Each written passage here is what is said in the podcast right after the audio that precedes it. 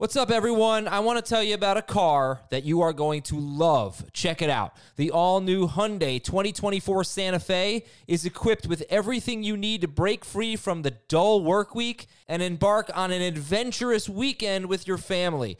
The all-new Hyundai Santa Fe's features like available H-Track all-wheel drive, standard third-row seating, I love that, available dual wireless charging pads ensure that you can take on any adventure.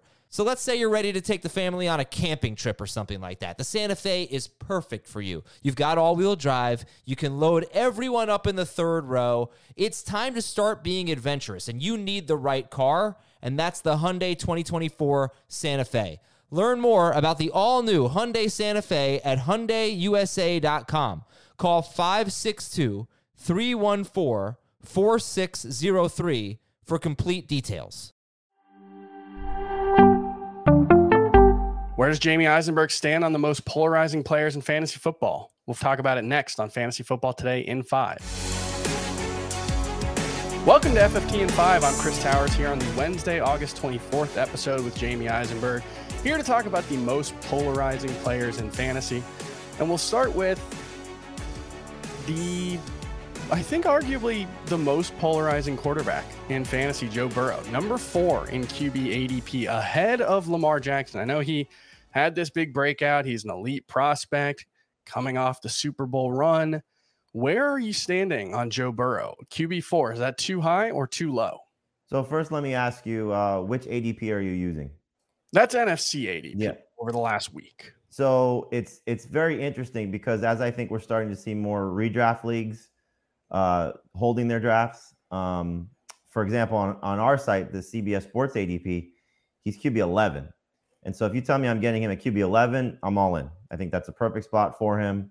Once you get past probably the 7 or 8, guys, he's in the conversation. I prefer him actually at 11. That's where I have him ranked. At QB 4, there's no way I'm buying Joe Burrow. I think as we saw last year, the highs were amazing. And the 240-plus point games that he had at the end of the regular season show you the upside. If he could do that clearly on a consistent basis, then he's worth drafting as a top 4 quarterback, top 5 quarterback. But, you have to sort of get past the Super Bowl run. You have to get past the fact that his receiving core is amazing and that they upgraded the offensive line, and just realize that they're not going to throw the ball as much as some of these top-tier teams that have these quarterbacks in this range. I don't think he's going to have the same amount of attempts, obviously, as a Tom Brady. Probably not as the same amount as a Mahomes or a Herbert or, what I would expect to be, Josh Allen as well. And so I think if you're paying that price, you're paying for him to have this amazing breakout season, and I just don't see it happening. So I like Joe Burrow a lot. I think in the right context, he's a breakout player, but if I have to draft him that high, no way. Yeah, I think he could play as well or even better than he did last season, but it's going to be hard to replicate the efficiency, especially. He had 10 passes over 50 yards last season. Matthew Stafford was the only other player to do that last season. And I think he had 8 touchdowns of over 50 yards. That's the most over the past 5 seasons. So as good as the receiving core is, Kirk Cousins has a pretty good receiving core too, and he's not going as QB4 in draft. So I think, it's hard to justify Joe Burrow at that cost.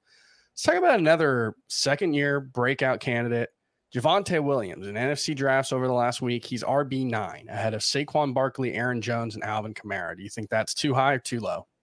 It's too high, and I think, it's exciting to go off of the quote of Melvin Gordon that the coaching staff wants Javonte to be the guy. We all want Javonte to be the guy, but I don't think we're going to see Javonte be the guy to the point of where he should be drafted that high. And so I love the upside. I love the talent. You saw it last year when he had the full-time role for the one game against the Chiefs. It's the one game we always reference, but, 29 PPR points is hard to overlook. Now, he's still very successful in the games where his carries were up. Obviously, he has the ability to be the passing downs guy as well, but I don't think Melvin Gordon is going away.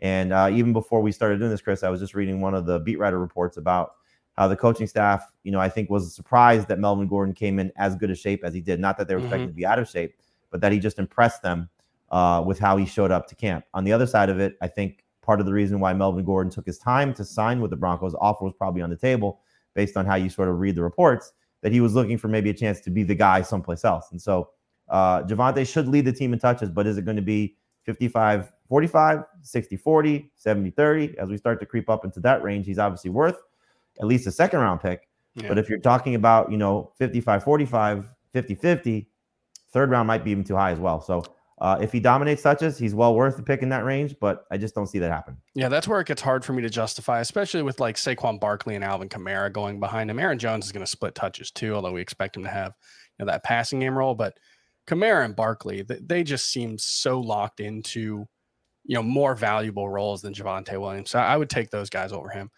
And I think we're going to make it 3 for 3 in guys who you're on the negative side of things when it comes to the polarization, because Deebo Samuel is the last one we're going to ask about. He's one of the best wide receivers in football last year. Also, pretty dang good running back in the second half of the season. But questions about his role and his new QB and Trey Lance have made him a hot button topic. He's wide receiver 7 right now. I think you're lower on him than that, right?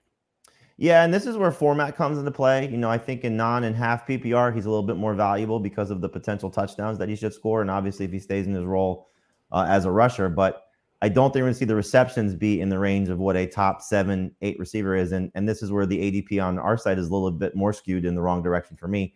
He's wide receiver 4 on CBS Sports ADP. So I just can't buy that. I love his talent. I love his upside, but I am concerned about Trey Lance maximizing his potential as a receiver and even as a rusher because of how Lance will operate clearly a little bit differently than Jimmy Garoppolo.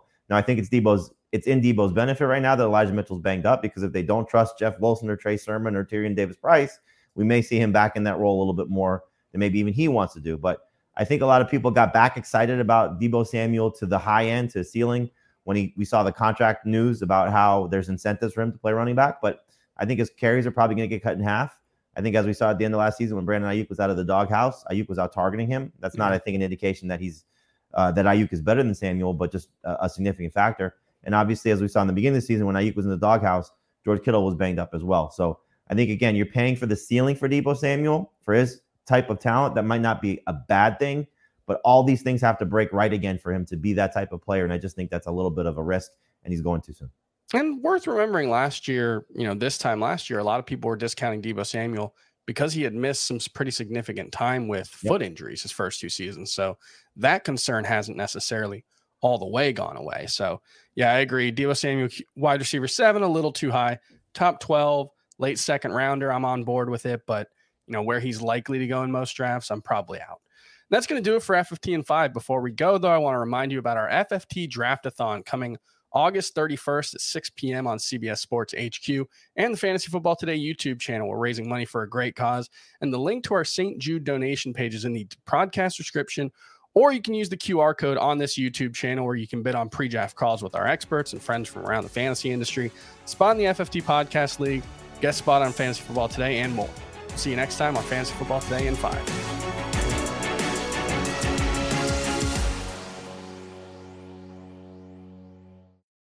Old Man Winter here. If I had it my way, it would stay winter all year long. Short days, wind chill, black ice, and a good polar vortex. Oh, heaven. Wait, is it getting warm in here? Your cold snap is over, Old Man Winter. Spring has arrived. Spring. Spring is here, which means it's the perfect time to get away in the Hyundai you've always wanted. Visit the Hyundai Getaway Sales Event, where you can get great deals on all of our award-winning Hyundai models, like the tech-filled Tucson and Kona, as well as the spacious Palisade. Enjoy wherever you go with the peace of mind that comes with America's best warranty and 3 years or 36,000 miles of complimentary maintenance. But hurry in. These deals won't last. Add more joy to your journey at the Hyundai Getaway Sales Event. Now get 0% APR or up to $1,500 bonus cash on the Hyundai Tucson. Now, during the Hyundai Getaway Sales Event.